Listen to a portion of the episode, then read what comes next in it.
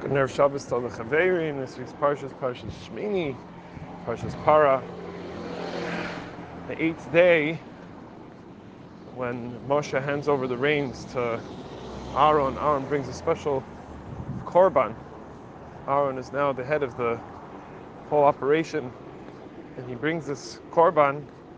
Rashi says that the purpose of the korban was a, it was an egel was to show, was to prove, was to make a symbol that Hashem had forgiven the Jewish people.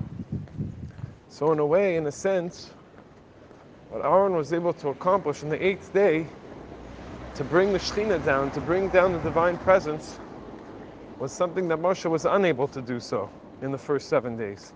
And the question is why? And it seems to be Aaron was a little bit hesitant. Moshe says to him, you have to come close to Mizbeach. This is what you were chosen to do.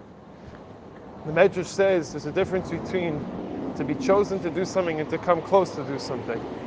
To be chosen to do something means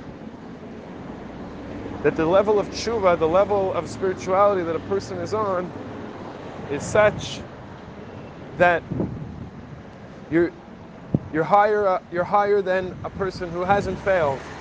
Aaron was a person who failed. Aaron was a person who had to go through a repentance to bring the whole Jewish people up, to raise them up. And that's what we call tshuva me'ahava. It's a tshuva where you choose to be close to Hashem, you choose to come back to Hashem. So that's why Hashem rewarded Aaron and said, My Shekhinah is going to come down specifically through Aaron. My Shekhinah is going to come down specifically through tshuva me'ahava, specifically on the eighth day. So there's a message here that Hashem is saying. Moshe, of course, was at Tzadi Gamor. He was a, on a high, high level. But the Shekhinah, Hashem decided, was going to come down into the world, was going to come down into the Mishkan, Mishkan Ha'idut. It was a testimony of the fact that Hashem had forgiven the Jewish people. We should be Zoche.